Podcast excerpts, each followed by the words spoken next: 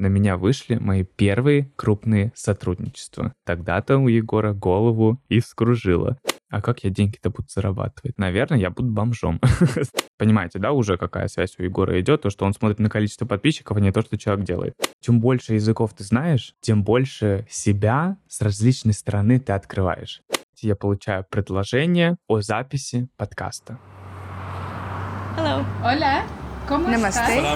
Сайонара. Гутен таг. Arrivederci.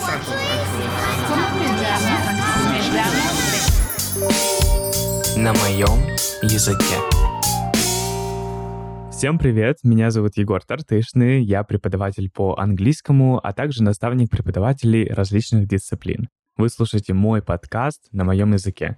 Здесь я делюсь своим лайфстайлом, мировоззрением, личными историями и максимально открыто болтаю с вами обо всех волнующих темах. Сегодня я хочу вам рассказать о моем первом самостоятельном путешествии в Европу, как я там оказался, чего мне это стоило и какие инсайты я вынес с этой поездки. В предыдущем эпизоде мы с вами обсуждали мое, наконец-то, финальное решение о переезде в Москву. А Я на него очень долго решался, было множество, количество попыток, когда я уже и находился в Москве, когда я только размышлял о переезде, но в конце концов я на него решился. Переехал я в начале сентября, и это было связано исключительно с тем, что мне хотелось роста. Мне хотелось двигаться дальше, мне хотелось ощущать то, что город действительно на меня влияет, и я могу полагаться не только на свой собственный строй, но и получать какое-то вдохновение и мотивацию двигаться дальше, расти от города в принципе. Таким образом, я и оказался в Москве. Было множество страхов, которые приводили меня к тому, что я перерабатывал, к тому, что мой work-life balance просто сходил на нет, исключительно потому, что я боялся. Боялся того, что мне не хватит денег, того, что я вновь окажусь на самом дне или перееду обратно, а любой шаг назад на тот момент, да, например, там, возвращение обратно в Санкт-Петербург или в Красноярск, для меня действительно расценивалось как шаг назад. Это сейчас я могу открыто сказать всем и донести до вас мысль того, что на самом деле никакого шага назад не существует, это просто какие-то ярлыки, которые навешаны нами или же обществом, Поэтому делайте шаг назад, чтобы сделать три шага вперед, двигайтесь в любом направлении.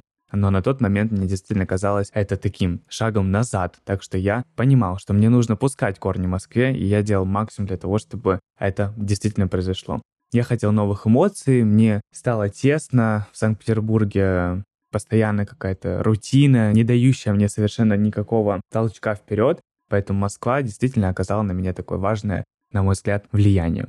Я также вам рассказывал о том, что в момент переезда было множество различных историй, связанных с тем, что я не сниму квартиру, то, что обустроиться у меня не получится, то, что денег не хватит. Но я, слава богу, все эти испытания на себя принял, с уверенностью их прошел, и, конечно, мне это дало невероятную мотивацию и окрыление того, что я могу совершенно любой масштаб сейчас принять и двигаться в этом направлении. Поэтому я всегда открыто говорю о том, что новый город — это новый я. Знаете, есть такая история, которую я где-то услышал, даже не помню, если честно, от кого, что чем больше языков ты знаешь, тем больше себя с различной стороны ты открываешь.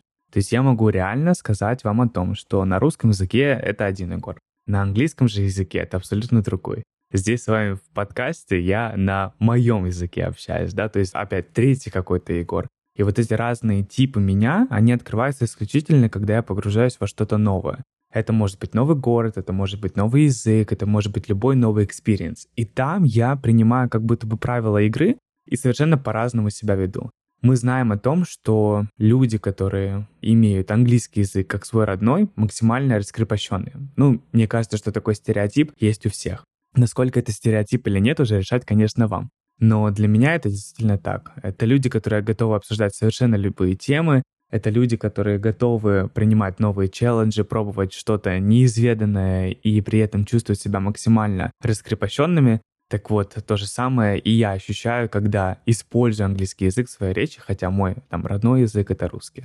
На русском языке я более сдержанный, более правильный, я подбираю правильные формы изречения, правильную грамматику и так далее. Поэтому я вот эту фразу применяю на множество параллелей, которые идут в моей жизни. Это там переезд или любое другое новое хобби. И когда я переехал в Москву, очень странное на самом деле событие произошло, потому что по приезде туда когда я уже обосновался, когда я понял, что все, это мой родной город, да, условно новый, я пускаю корни, у меня случился приезд в Санкт-Петербург. Мне нужно было дособирать вещи в своей старой квартире. Туда приехала мама, и это произошло буквально-то через две недели после моего переезда в Москву. Но насколько я почувствовал себя другим человеком, знаете, как будто я говорю на другом языке, это колоссальная разница. По возвращению в Санкт-Петербург я как будто бы принял на себя все правила жизни там. Я принял старые паттерны, которые у меня были развиты за время жизни там я вновь начал общаться с людьми, с которыми я общался там. И, соответственно, все это вело лишь к одному знаменателю, к тому, что это Егор, который живет в Санкт-Петербурге. Это ни с чем не сравнимое чувство, и на самом деле я по сей день его испытываю, когда возвращаюсь в какие-то родные старые места. Вот недавно я был в Санкт-Петербурге и ощутил опять все эти эмоции и как будто бы перенесся во времени назад. В общем, в Санкт-Петербурге у меня были какие-то мои рутинные дела, я собирал вещи, прощался со всеми друзьями, потому что, как мы знаем, с переезда из Красноярска я уже этот урок усвоил того, что нужно прощаться с людьми, давать всем возможность сказать пока, в том числе и самому себе. И буквально через несколько недель, как я съездил в Санкт-Петербург, уже будучи жителем Москвы, я приехал обратно в Красноярск. И я не знаю, что со мной тогда случилось, но буквально через два дня я почувствовал, что мне нужно оттуда бежать. Мне настолько стало тесно там, я не понимал, как себя вести, я боялся там условно быть собою, что действительно это доводило меня до какой-то истерики, чуть ли не панической атаки. Я помню, как мы ехали с мамой в машине, там из какого-то места до дома, и я реально расплакался просто потому, что я говорил, я хочу обратно в Санкт-Петербург или там обратно в Москву. И это не было связано с тем, что, знаете, я такой зажравшийся ребенок, который говорит, боже, Красноярск, это что за деревня такая? Это исключительно было связано с тем, что там у меня включались мои старые привычки, с которыми я уже не был согласен, которые я не принимал и совершенно не был готов играть по правилам этого города. Поэтому для меня вот эта вот история того, что где ты находишься, такую роль ты принимаешь, она вот просто равна там 100%, потому что для меня это действительно правда. И когда я меняю различные города, мне всегда очень интересно изучать, кто я есть, каким я себя показываю людям и проявляюсь. Я ни в коем случае не, как этот фильм называется, сплит, да, который вот меняет маски и под каждых людей подстраивается или под каждый город. Это исключительно связано с тем, что есть какие-то рамки допустимого. Я думаю, люди, которые переезжали, прекрасно меня понимают, что когда они возвращаются домой, они такие все родные, там Егор, давай пойдем, с друзьями со двора встретимся. А когда ты приезжаешь там в Москву, ты все, ты уже там человек такой, деловой. Принимаешь правила игры этого города. И, соответственно, когда я уже окончательно переехал в Москву, съездил в Красноярск, усвоил свои уроки, съездил в Санкт-Петербург и попрощался с этим городом, с людьми, со своей квартирой, с хозяйкой квартиры.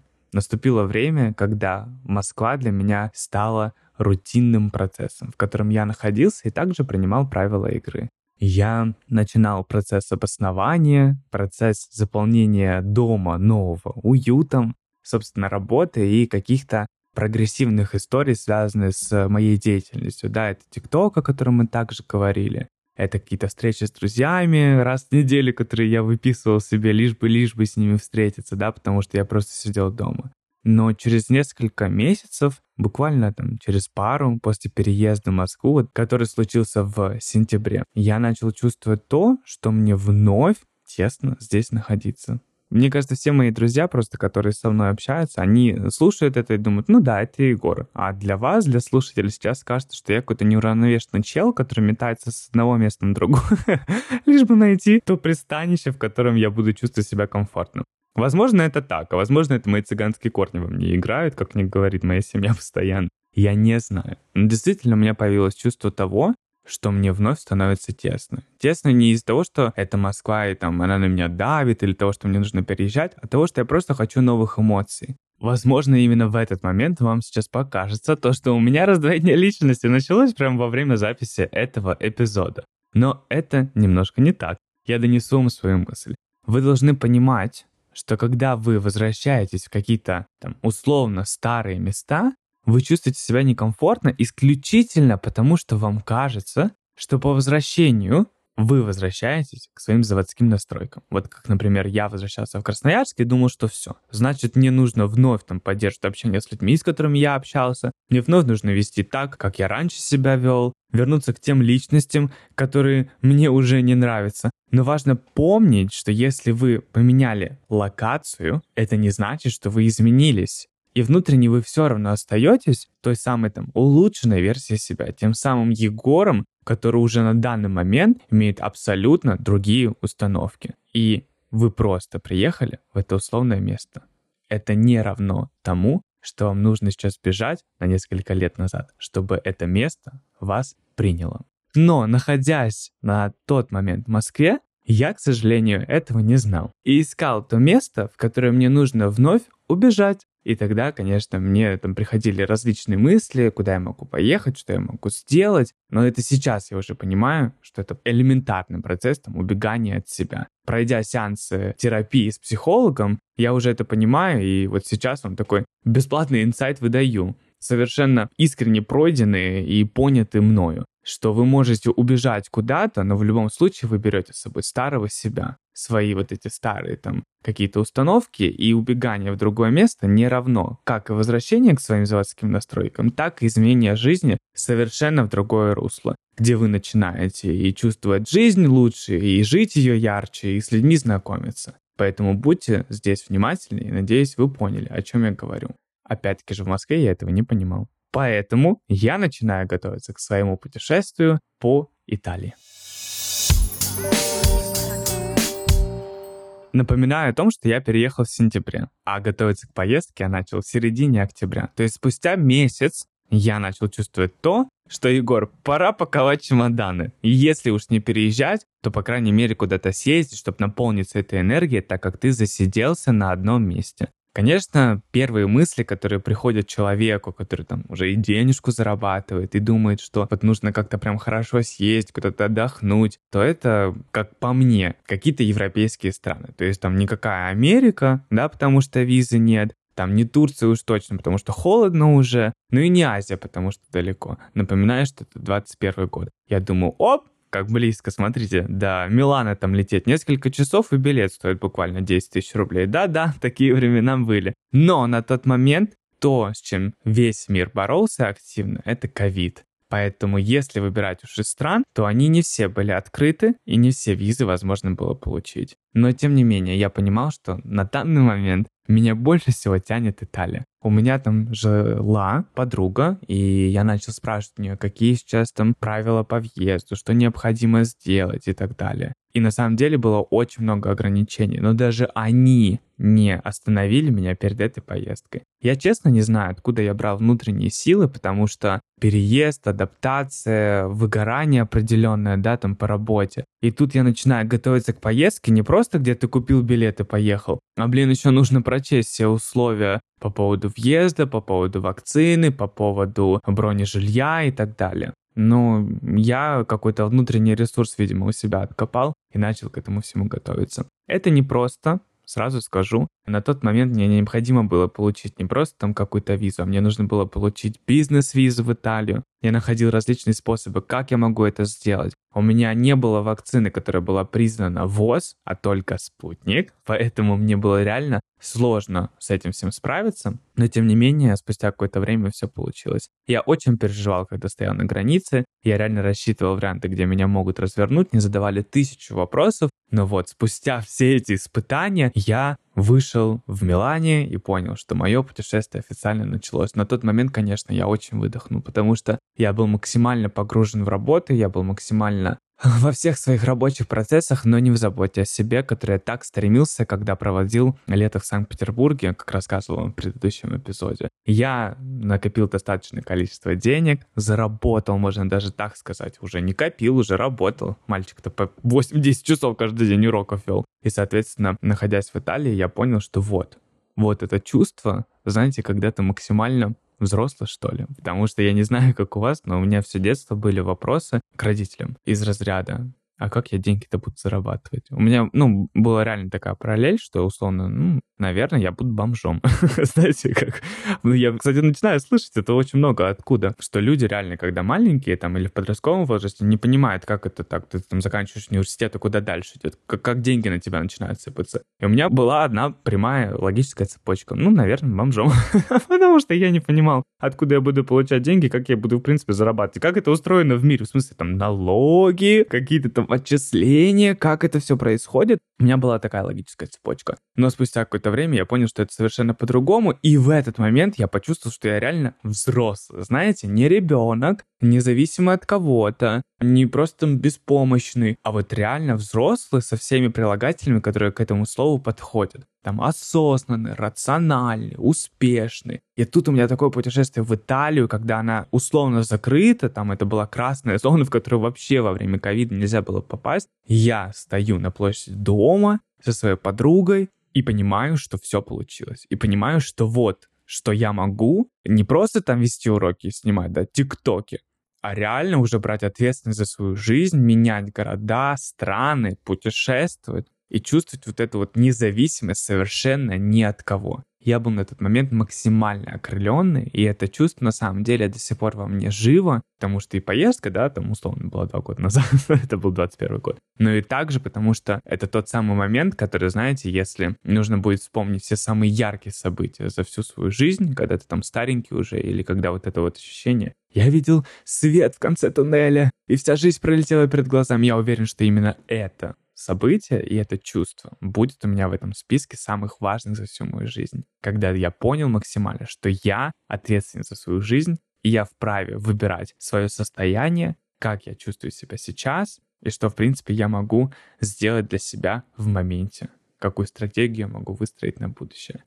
Если говорить уж о поездке в Италию, то она прошла максимально лайтово. Я тогда даже снимал влог оттуда, его можно найти на моем YouTube-канале. И действительно, я посетил различные города, я даже съездил в Париж из Милана. Ну, то есть я максимально свободно себя чувствовал. А, но я еще на тот момент не знал, что по возвращению я вновь окунусь в эту всю рабочую рутину, потому что мне казалось, что теперь пришло время отрабатывать всю эту поездку и работать как прокляты, чтобы вернуть этот баланс денег. В общем, это какая-то вечная, знаете, такая череда событий, с которой ты сталкиваешься, пока вот не разберешься до конца. И, конечно, нет такого, что сейчас вы какой-то инсайт получили, и все, и ваша жизнь изменилась. Это путь пробы ошибок, и я его проходил таким образом. Слава богу, что на тот период времени эти силы у меня были, и я не скатился в какое-то полное безразличие к себе или полнейшую апатию. Это были, да, там взлеты и падения, но, как люди говорят, наша жизнь не просто черно-белая, она разноцветная. И вот я как раз-таки все эти краски на себе испытывал. На тот момент, по возвращению в Москву с моего путешествия в Италию, и, в принципе, там, я могу сказать, по Европе, две страны же посетил, а, я понимал, что нужно мыслить уже другими масштабами. Нужно думать о том, как не просто зарабатывать, это условно со своего детища, а подключать какие-то другие источники дохода, трафика и так далее. Такие бизнес-процессы в голове начали выстраиваться. Поэтому я всегда говорю о том, что путешествие — это не просто знаете, какая-то там трата денег. Это реально инсайты, которые ты впоследствии выносишь для себя, когда ты видишь, как люди живут, как ты можешь жить, на какой уровень дохода ты можешь выйти, и, в принципе, какой мир многогранный. Что я начал делать? Я начал активно развивать свои социальные сети. Мне кажется, что это такой еще немножко SMM-блог получается. И на тот момент на меня вышли мои первые крупные сотрудничества. Тогда-то у Егора голову и вскружило от этой всей истории. Потому что, представляете, я тут работаю в столице, живу, в Италию съездил, а тут еще и первые сотрудничества. Я стал амбассадором Пулнбира. Представляете, на тот момент со мной связался Пулнбир, а, и мне предоставляли такую классную опцию, как определенное количество денежек, которые мне выделяли ежемесячно. И все, что мне нужно было делать, это выбирать одежду на эти денежки и, собственно, выкладывать посты с их одеждой. Это сейчас уже популярно. Но тот момент Егору скажите, который из Красноярска, что он с Пулумбиром будет сотрудничать, так это вообще что-то невероятное. И впоследствии уже остальные там рекламодатели также начали выходить, это какие-то там рестораны, какой-то бартер с кем-то. В общем, я действительно ощутил в себе этот внутренний потенциал и понял, что прошло всего лишь три месяца с момента переезда, но насколько кардинально другое у меня сейчас состояние. Это невероятное чувство. И в связи с тем, что моя там медийная составляющая продолжала расти, какие-то сотрудничества возникали и приходили ко мне, вдруг в какой-то из дней в своем директе я получаю предложение о записи подкаста. В 2021 году, мне кажется, подкасты как такой вид деятельности только зарождались. Это сейчас много у кого есть подкасты, это становится дополнительным таким контентом к другим прилагающим, да, если, например, раньше это был там Инстаграм, Телеграм или Инстаграм, Ютуб, сейчас это еще Инстаграм, Ютуб, Телеграм и подкаст. У всех людей становится таким адаптивным контентом, которому каждый подходит с головой. И я получаю предложение от одной девушки, которую зовут Лера.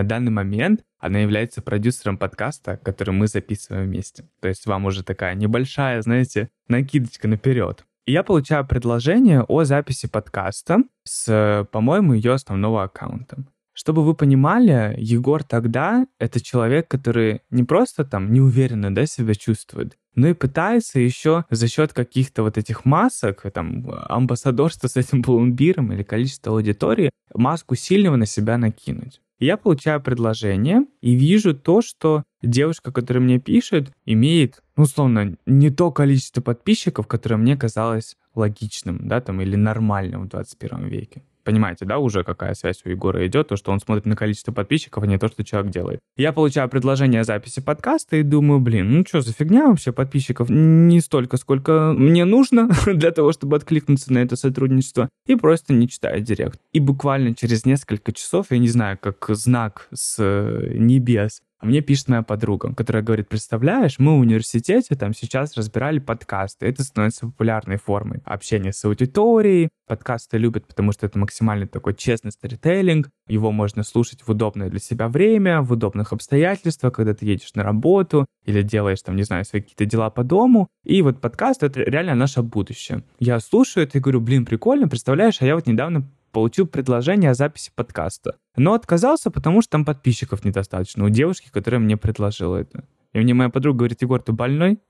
Типа, ты о чем вообще говоришь сейчас? Какое количество подписчиков? Это история, которая только зарождается. Количество подписчиков не равно влияние там в медиа или успеха человека. Если ты получаешь такие предложения в той площадке, в которой ты совершенно не развит, если ты видишь, что человек реально делает это круто и качественно, то почему ты смотришь на какие-то цифры? Нужно просто понимать, что это та история, которая действительно может принести не только там, тебе профит, но этому человеку. И это вот эта ситуация вин-вин, когда вы оба в выигрышной позиции. Быстро пиши о том, что ты согласен, и вообще не думай о том, что нужно концентрироваться на каком-то там числе подписчиков. И я реально понимаю, что, блин, Егор, что с тобой вообще происходит-то?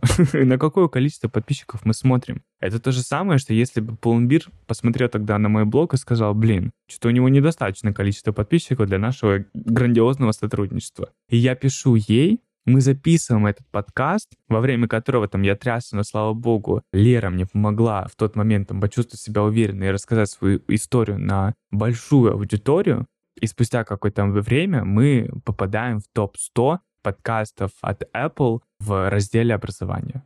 Понимаете, какая вот история может просто произойти, когда ты с доверием приходишь к человеку и понимаешь, что это сейчас история не про то, что нам нужно сделать, чтобы это было популярно, нам нужно, там, не знаю, заработать с этого денег. А когда ты просто приходишь и искренне делаешь максимально то, что от тебя зависит, вкладываешься в эту историю и просто впоследствии уже пожинаешь плоды. Поэтому вот эта вся история там с моим переездом, с моей работой, в принципе, да, когда там по 8-10 по часов я веду уроки, лишь бы чувствовать себя финансово стабильно и спокойно. Вот это путешествие в Европу, и потом там какие-то сотрудничества, и запись подкаста. Это все как будто так произошло вовремя, что конкретно вот за этот короткий промежуток времени я почувствовал абсолютно разные уровни жизни, разные подходы к себе, к своему внутреннему состоянию и к обстоятельствам в мире, был на этом условном пике, в котором я чувствовал, что мне подвластно все, и потом там мои друзья опускают меня с небес на землю и говорят, Егор, а ну-ка, на количество подписчиков мы не смотрим, а просто делаем то, что нам нравится,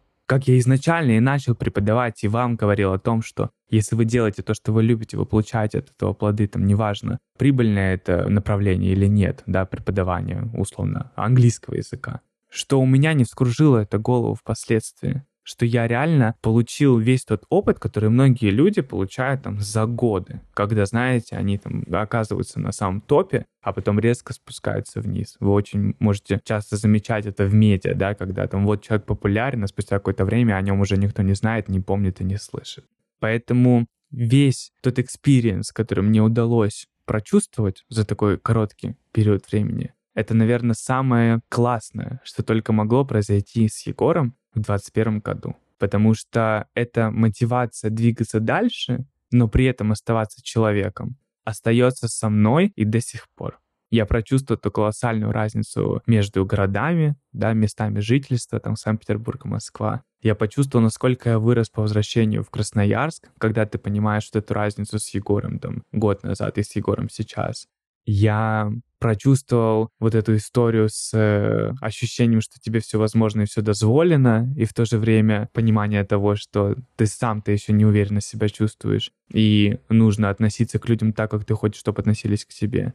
И вот эта вся история за такой короткий период времени, ну это прям вау. Я не знаю реально такое огромное количество примеров, которые могли бы таким же пройденным путем похвастаться за, опять-таки же, короткий промежуток времени.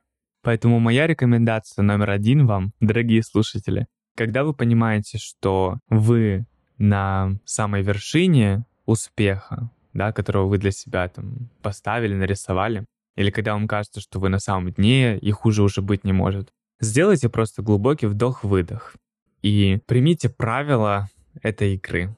Поймите, что это сегодняшний день, что это не навсегда, что все подвластно нам. И любую ситуацию, которая с вами происходит, ее можно изменить. Здесь нет финального решения. Сегодня так, завтра по-другому. Сегодня вы чувствуете, что вам все дозволено, потому что вы стоите на площади дома, а завтра вам ваша подруга говорит, Егор, а ну-ка, спускаемся и общаемся с людьми так, как мы хотим, чтобы общались с тобой. Поэтому просто помните, что человечность, искренность и вот эта трушность, которая есть в нас, ее очень важно сохранить, несмотря на то, в каких ситуациях мы находимся, в каких реалиях мы на данный момент оказались, и несмотря на то, кто вокруг вас и что вам говорит.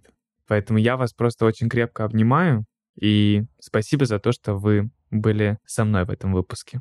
Если он вам понравился, поставьте подкасту сердечко и напишите комментарий, потому что это тоже очень важно, иметь вот этот энергообмен, как я вам сказал, где вы в ситуации вин-вин. Если захочется, вы также можете подписаться на мои социальные сети по ссылке к выпуску и еще ближе познакомиться со мной, наблюдая лайфстайл и читая посты. А я, как всегда, благодарю вас и до встречи в следующем выпуске. thank you